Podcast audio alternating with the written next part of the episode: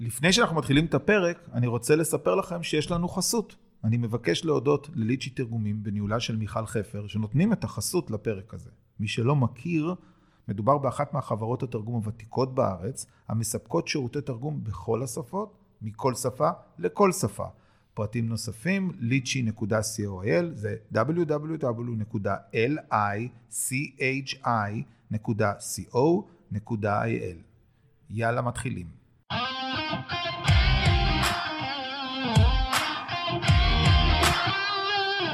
אמריקה בייבי, הפודקאסט שהוא שער הכניסה להבנת ההיסטוריה, החברה והפוליטיקה בארצות הברית, בהנחיית קובי ברדה.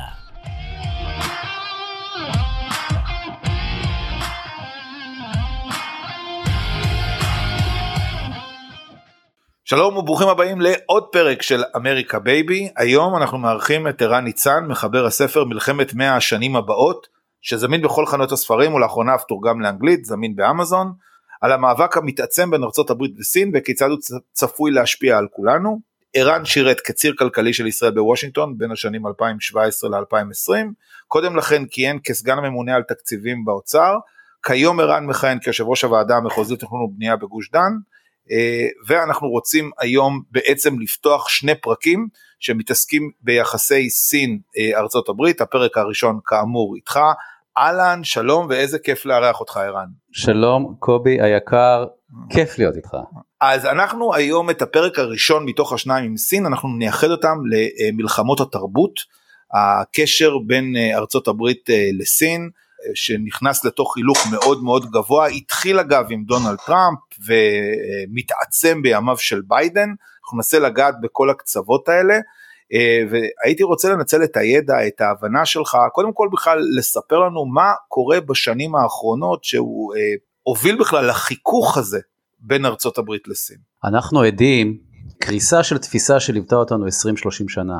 תפיסה שאמרה שאתה מביא פרוספריטי כלכלי, בעקבותיו מגיעה סובלנות פוליטית. זו תפיסה שהובילה את פעולות המערב במזרח אירופה עם התפרקות ברית המועצות. היא ודאי ודאי הובילה את תפיסות המערב אחרי מלחמת העולם השנייה סביב כל תוכנית מרשל באירופה. היא הצליחה באופן פנטסטי ביפן. בכל מקום שמתפתח מעמד ביניים יציב וחזק, שמעוניין לקיים את חייו באופן uh, סביר וטוב, אנחנו רואים איך המערכות הפוליטיות של אותן חברות מתמתנות. ואותה תפיסה לא הייתה שום סיבה לחשוב אחרת, צפויה הייתה להתרחש גם בסין. בוא ניקח את סין, הגדולה, מיליארד וחצי אנשים, בוא נחזק אותה כלכלית, נצרף אותה ל-WTO, נסחור איתה, נייצר בה מעמד ביניים של מאות מיליונים של אנשים, ובמוקדם או במאוחר, המערכת של uh, המפלגה הקומוניסטית בסין, שהיא מערכת של uh, מפלגה שלטת טוטליטרית, תיאלץ גם היא להתמתן. ומה שאנחנו חווים בימים האלה, קובי, בשנים האחרונות, זה לצורך העניין, יש שיגידו קריסה של התזה הזאת, שיגידו שזה שיהוי שלה, שאולי זה יקרה בעתיד, אבל עדיין לא קרה, אבל לחרדתנו הגדולה בעולם המערבי, הנה אנחנו רואים מדינה לראשונה בהיסטוריה שהעולם המערבי פמפם אותה, העצים אותה, חיזק אותה כלכלית, אבל היא נשארת טוטליטרית, ולכן פתאום מתייצב מולנו ענק, חזק וטוטליטרי. וזה דבר חסר תקדים כמעט בהיסטוריה. רוב המדינות הטוטליטריות שהכרנו, קובי, אה, היו נמרים אה, מנייר. זו הייתה ברית המועצות החלודה, תסתכל על צפון קוריאה, אלה מדינות אולי מסוכנות מעט, אבל חלולות. אה, לא זכינו להתמודד כמערב, כמערכת קפיטליסטית דמוקרטית מול יריב, ואני אומר את המילה יריב, עדיין לא אויב, אבל יריב כה עוצמתי, כמו שסין מייצרת מולנו. ואם יש משפט אחד שאני רוצה שאתה והמאזינים שלך יפנימו, זה שסין היא לא נשלטת על ידי איזושהי חונטה, אה, כמו שראינו במדינות נפל, באפריקה או בדרום אמריקה. רוב הסינים לא יוצאים נגד המפלגה שלהם, או לא, לא, לא, לא, לא. זו מפלגה מפוארת, חברים בה 100 מיליון חברים, יש לה מאות אלפי תאים בכל בית ספר ומפעל ורחוב ושכונה בסין, והסיני הממוצע, קובי, ודאי שיש לכאן ולכאן, הממוצע יגיד לך שכל עוד הממשלה הסינית משפרת את חייו והיא עושה את זה, הוא תומך בה, הוא אוהב אותה והוא עומד מאחוריה, גם אם היא לא נותנת לו את החופש הפוליטי. כל עוד היא מייצרת ומרחיקה כאוס, וכל עוד היא מייצרת צמיחה ופריחה ושגשוג, היא מקבלת את מלוא המנדט. אז מה, מה מיוחד או מה קרה נגיד בחמש, שש, שבע שנים האחרונות שגרם לה, נגדיר את זה, להתעוררות של המערב וההבנה, אני חושב שהיום בוושינגטון הדבר האחרון שנשאר שמאחד את שתי המפלגות זה החרדה מסין.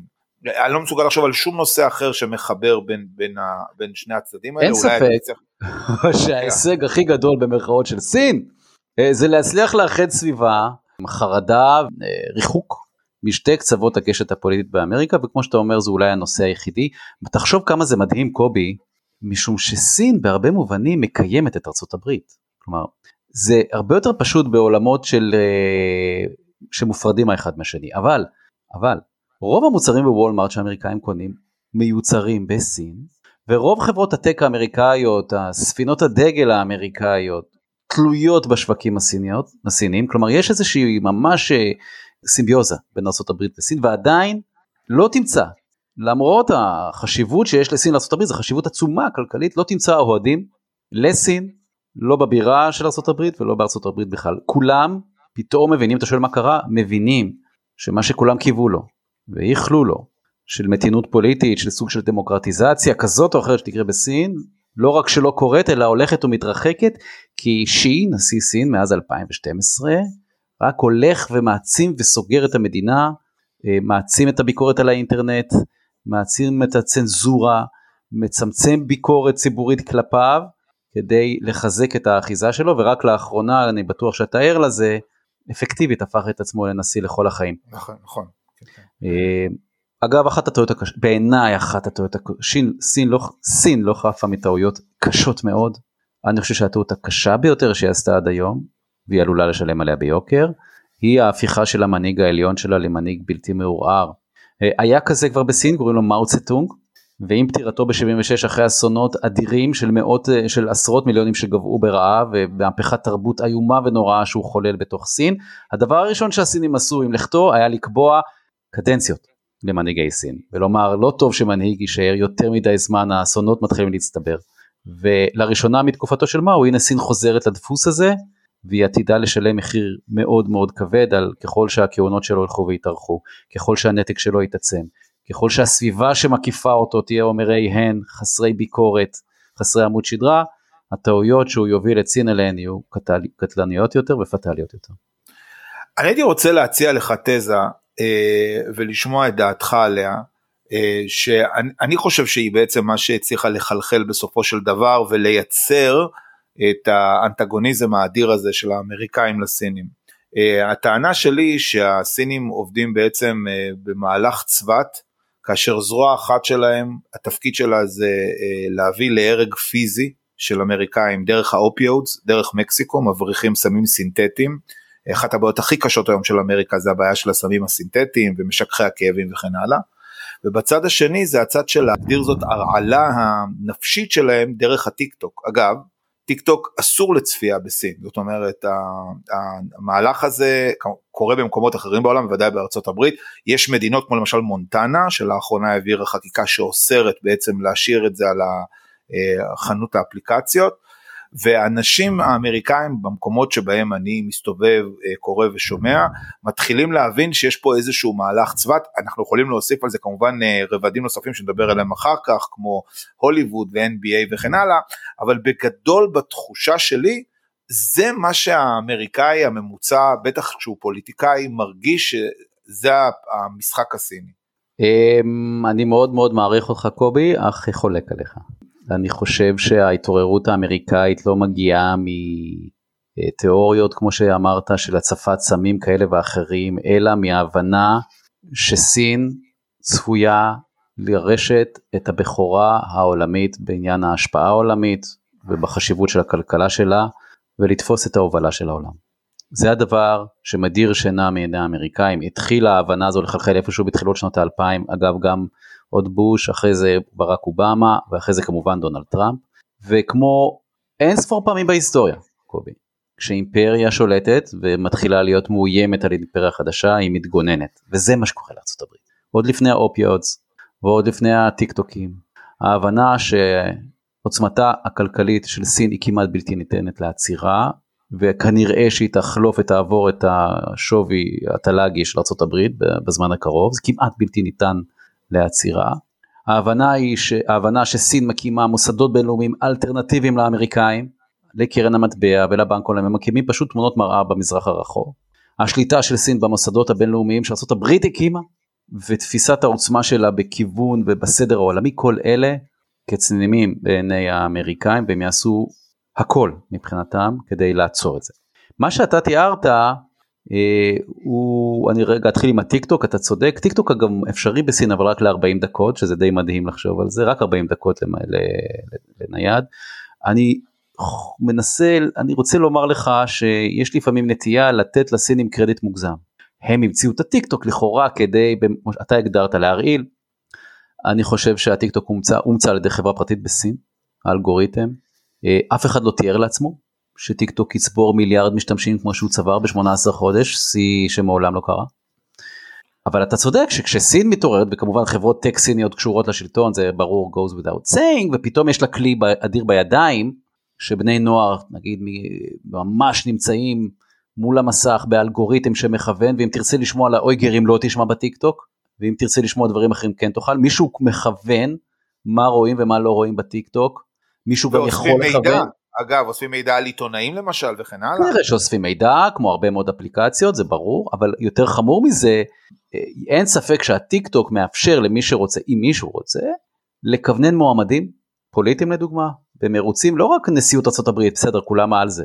אה, זה יכול להיות גם מושלים, זה יכול להיות שריפים, זה יכול להיות תובעים מקומיים, שאם טיק טוק נכון, אפשר לקדם מועמד אחד על פני מועמד אחר ולהשפיע בטח על הדור הצעיר, סופר מסוכן. אבל אני חולק על התפיסה כאילו הטיקטוק הומצא לעשות את זה, לא, זו הזדמנות שהסינים מזהים. לגבי האופיואידס, אני חולק מעט על אני לא חושב שזה הדרך שבה סינים עובדים, לא סין עובדת, לא המפלגה הקומוניסט עובדת, היא לא יושבת באיזה חדר סגור וחורטת על דגלה מטרה להציף את השווקים האמריקאים בסמים איומים ונוראים, זה פשוט לא הדרך שבה הם עובדים. אה, הסינים פחות רוצים לפגוע באמריקאים, ואתה מייצג תפיסה באמירות הללו שחשוב לי מאוד לנסות ולהתעמת איתה, ולנסות ולקעקע אותה.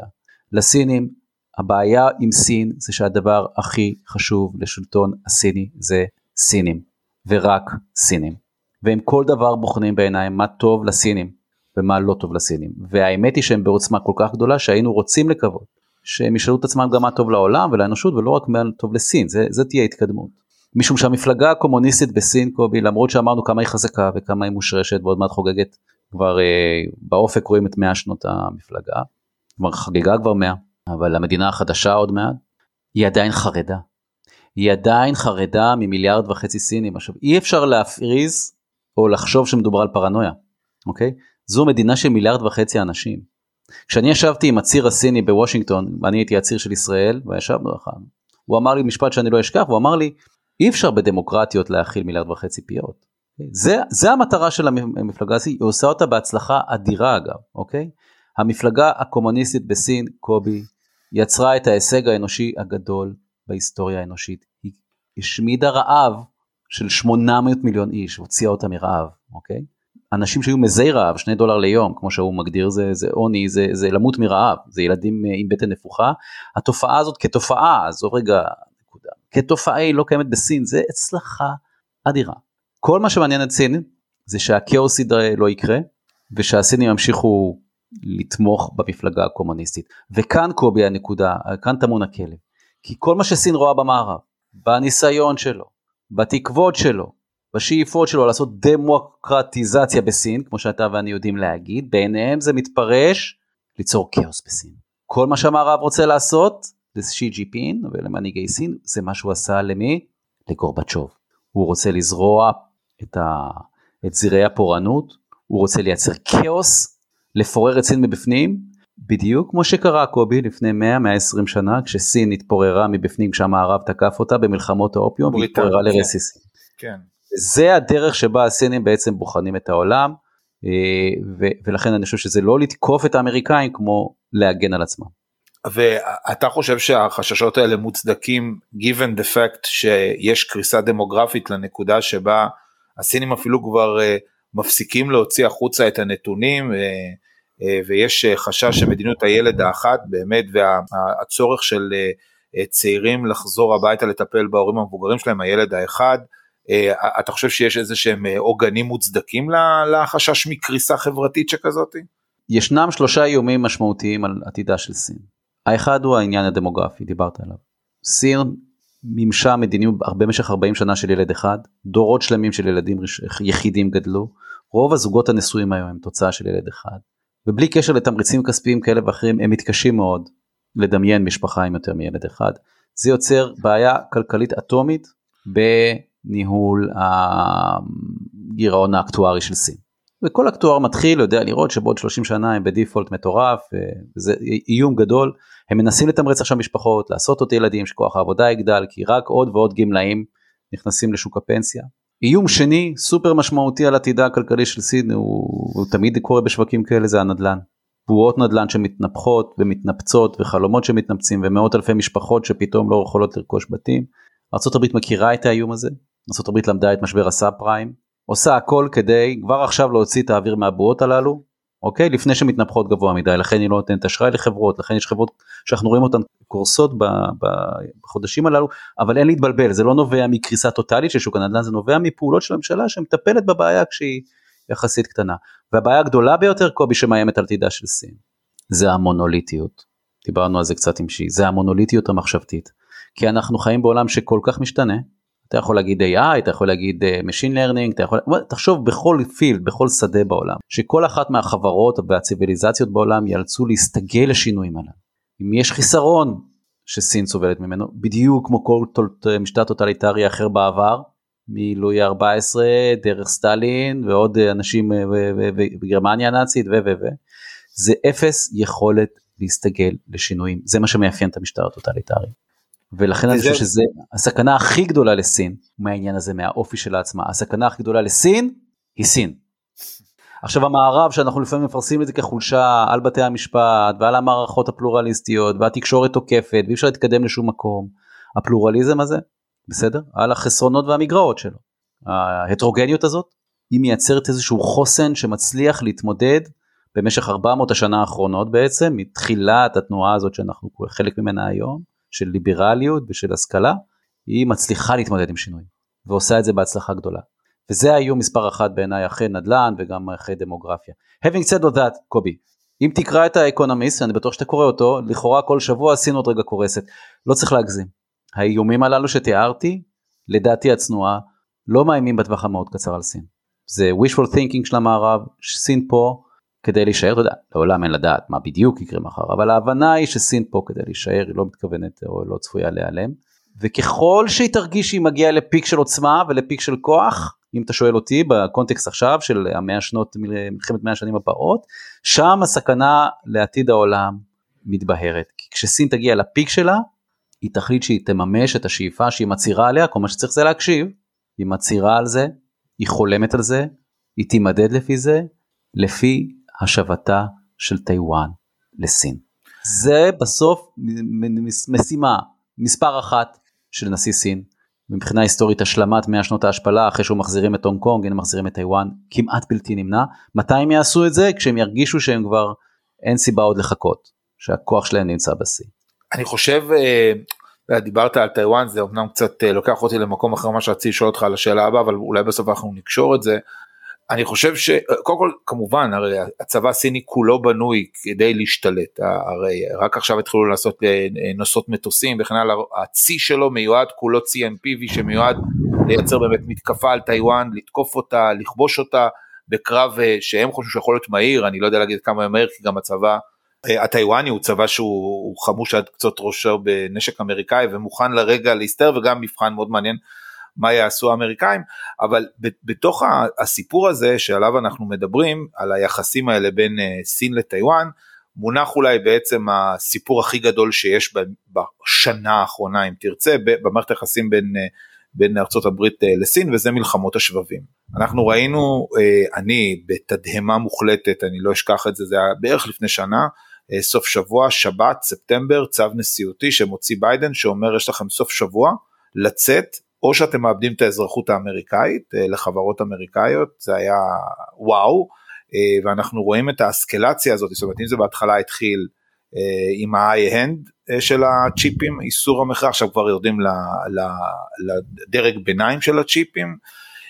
אנחנו רואים את האמריקאים מהדקים את הלפיתות שלהם במקומות נוספים, למשל יוזמות חקיקה שאוסרות מכירה של קרקעות חקלאיות לסינים ויש בשנה האחרונה איזשהו סוג של אה, אסקלציה מרגישה כאילו זה, יש כמובן את המקרה של הבלון אה, הסיני שאחד המעשים המצחיקים ביותר yeah. כן. שנעשו ניסיון לרגל והתחושה היא ש, ששני הצדדים אה, מוכנים לאיזשהו עימות כאשר אה, ככל הנראה העימות יהיה, הטריגר של העימות יהיה טיוואן, אגב גם המרכז העולמי של תעשיית השבבים, מה הטייק שלך על הנושא הזה? אה, איפה אתה רואה? קודם כל צריך להבין אה, באוזניים ישראליות, אני מניח שרוב המאזינים ישראלים, כשאנחנו רגילים לסכסוך, אנחנו רגילים לסכסוך בין אוכלוסיות, בין אנשים, בינינו לבין הפלסטינים לדוגמה, זה לא המצב עם טיוואן. אתה תיארת באמת את החשש ממה שעלול לקרות עם טיוואן, צריך להבין בין סינים לטיוואנים יש המון המון קשרים, ודאי היסטוריה, משפחות שפוצלו, יש קשרים של סטודנטים, חילופי סטודנטים, יש זוגות שנישאים, אתה יכול ללמוד בטיוואן ולעבוד בסין, יש טיסות בלי סוף. כלומר החברות... אפילו יחסי לא... מסחר נדמה לי שטיוואן... אדירים, אדירים, אדירים. עכשיו כמובן שסין לפעמים משתמשת ומקהה ומקשה על טיוואן בסחר כשהיא מארחת את ננסי פלוסי כמו שקרה אז פתאום כן. קצת סנקציות. אבל סין אומרת לעצמה למה למה לימוד ולמה כלים אמפיביים ולמה חיל ים אני יכולה בטוב. ויש מדיניות מוצהרת של סין לחבק את טיוואן ולחבק טיוואנים ולהעריך אותם ולכבד אותם.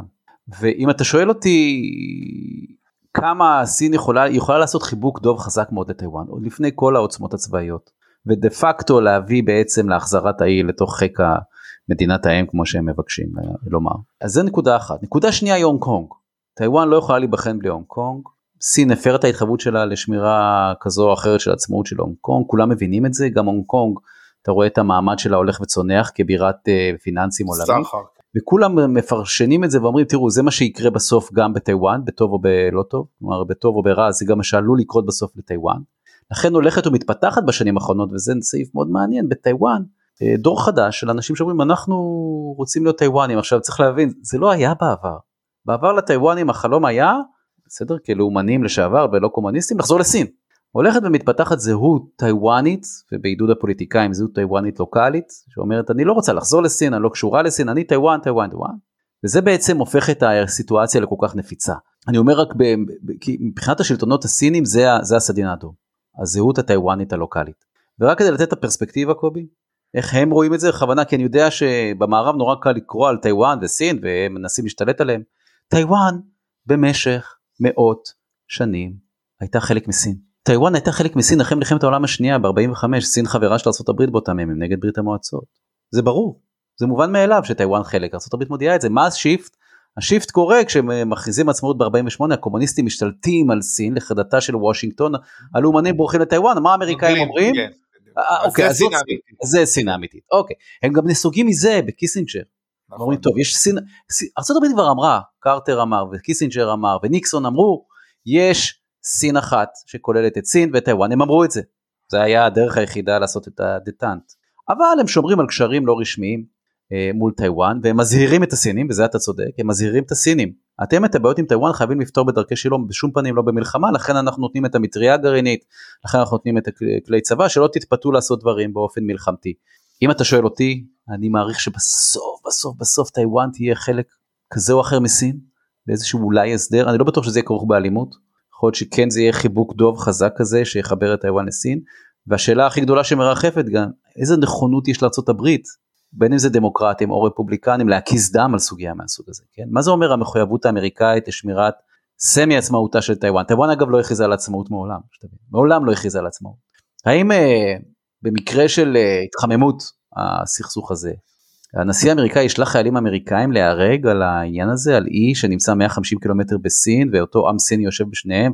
יש המון המון שאלות, שאלות סביב העניין הזה והרבה מאוד ספקות האם אחרי הסיסמאות ואחרי הסנקציות הכלכליות האם באמת המערב יהיה נכון וארצות הברית בראשו uh, to put boots on the ground מה שנקרא לסוגיה כזאת.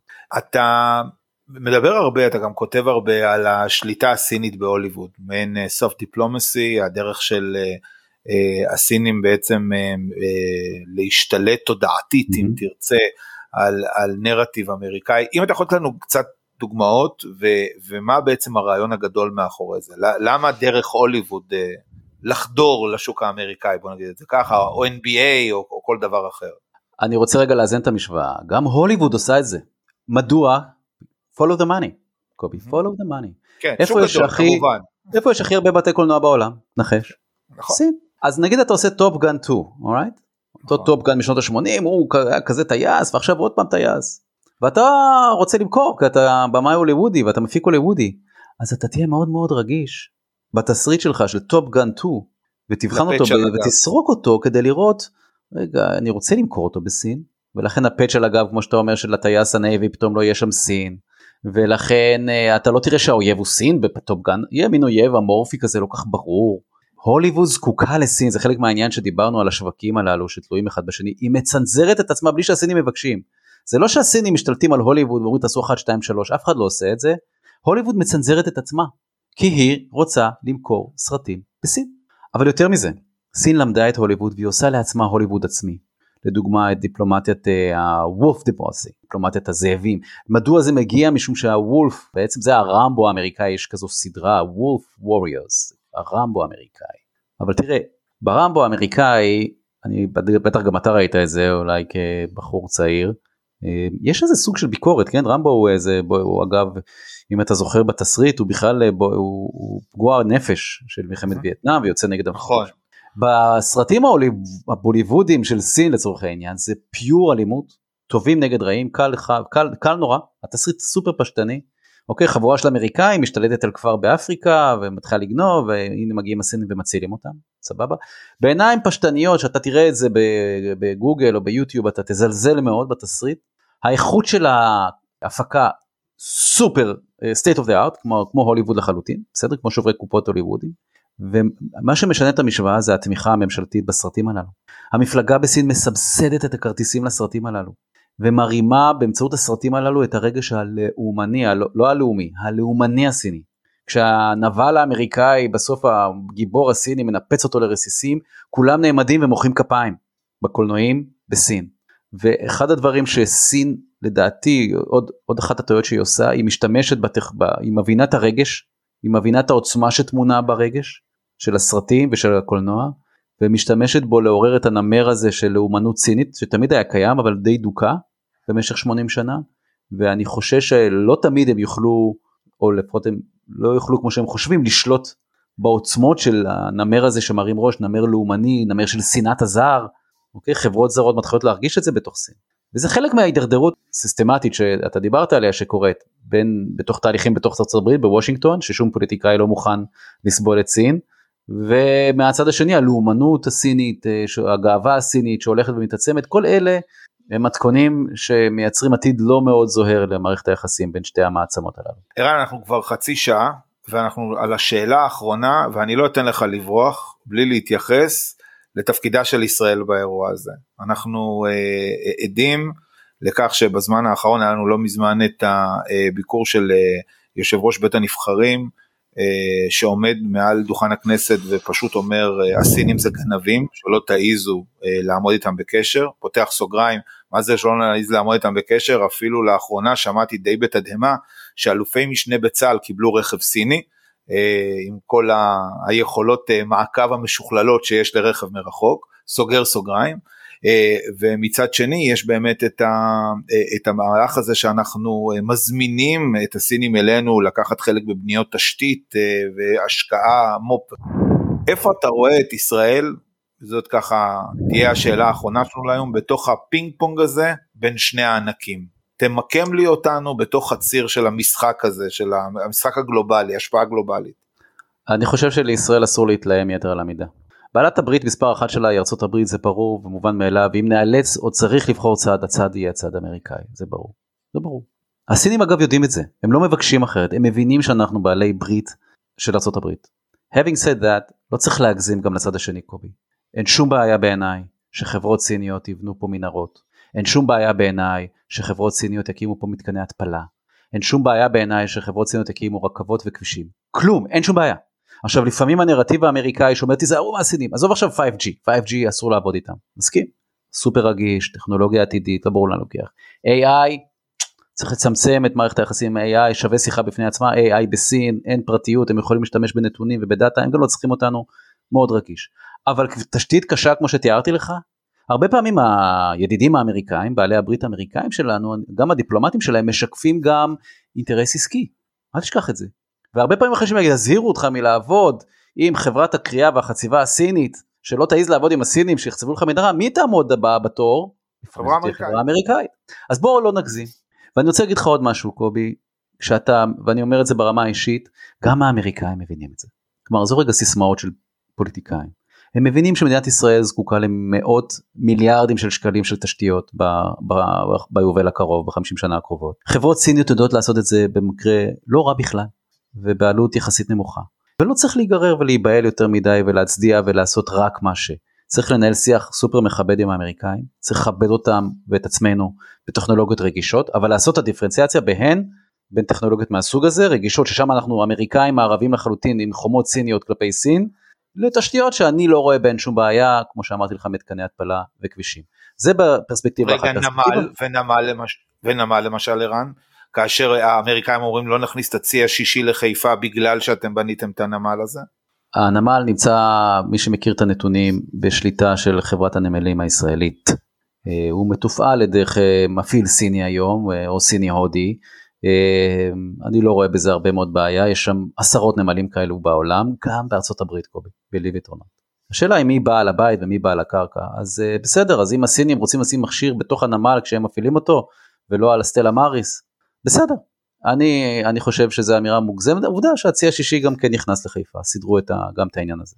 אה, אין שום בעיה שיבנו נמלים, אה, ואם הם רוצים לעקוב אחרי תנועות צבאיות, לא הנמלים הם אה, הדרך לעשות את זה ב-2023, יש הרבה מאוד דרכים אחרות שמרחפות בשמיים מעלינו בשעת לילה, אתה יכול לראות את אלפי הלוויינים שמסתובבים סביבנו, אוקיי. אז צריך להעמיד את זה בפרופורציה. אבל הנקודה השנייה הישראלית, מעבר לעניין הכלכלי, שצריך להיות פה זהירים ולהפריד בין טכנולוגיות רגישות ללא, זה המזרח התיכון.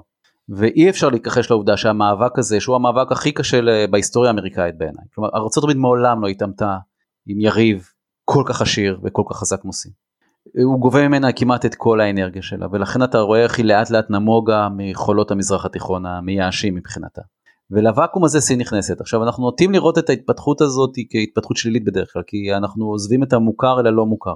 אנחנו אמריקאים תמיד היו בעדינו ותמיד היו אה, מה שנקרא, הקשרים בינינו הם קשרים עמוקים, אמיתיים, והם תמיד רצו בטובתה של הדמוקרטיה היחידה במזרח התיכון, וניסו לתווך בינינו לבין העולם הערבי. אה, אבל במשך ה-80 שנה של המאמצים הללו, או ה-60 שנה של המאמצים, הם גם תמיד סבלו מנחיתות מסוימת, שבו הצד השני, העולם הערבי ראה בהם, כשל... okay. בין אם זה הנוצרי, או בין אם, אתה יודע, ראה בהם ובאנו את אותו צד. יכול להיות, אני רק זורק פה היפותזה, כי אנחנו מנסים להיות אופטימיים, נכון? אנחנו ערב שנה חדשה. אולי, אולי סין הקונסטרוקטיבית, סין בלי הקשרים המיוחדים עם אף אחד, סין עם הרבה מאוד כסף, כמו שהצליחה להכניס לחדר את איראן ואת סעודיה, מה שקשה היה לתאר רק לפני כמה חודשים, קשה היה לתאר שהיא תעשה היא עשתה את זה כי גם איראן תלויה בה וגם, סין, וגם uh, סעודיה תלויה בסין, וכשהיא רוצה אז עושים.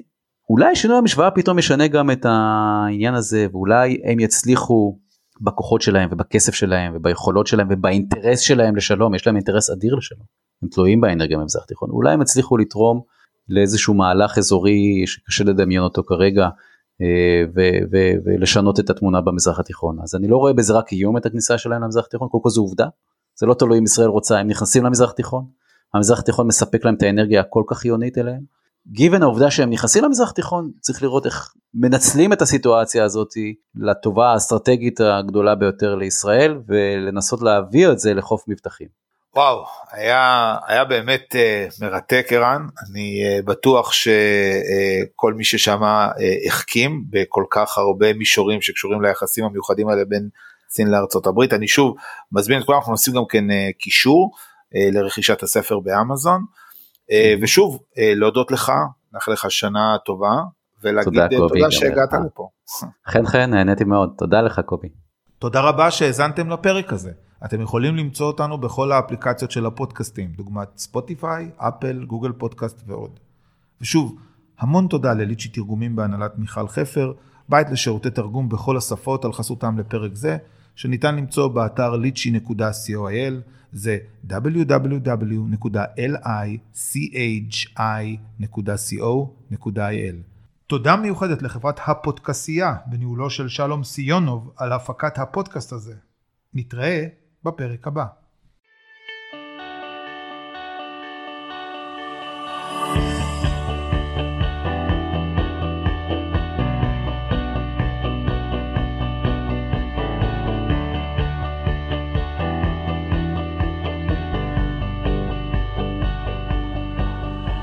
קובי ברדה הוא דוקטורנט להיסטוריה פוליטית אמריקאית באוניברסיטת חיפה. מלגאי בקתדרת חייקין לגאו-אסטרטגיה והחממה הדתית באוניברסיטת חיפה. ומחבר הספרים המפתח להבנת טראמפ ו-Grassroots Path to Congress. מחקריו מתמקדים בשדולות למען יחסי ישראל-ארצות הברית ובפוליטיקה אמריקאית.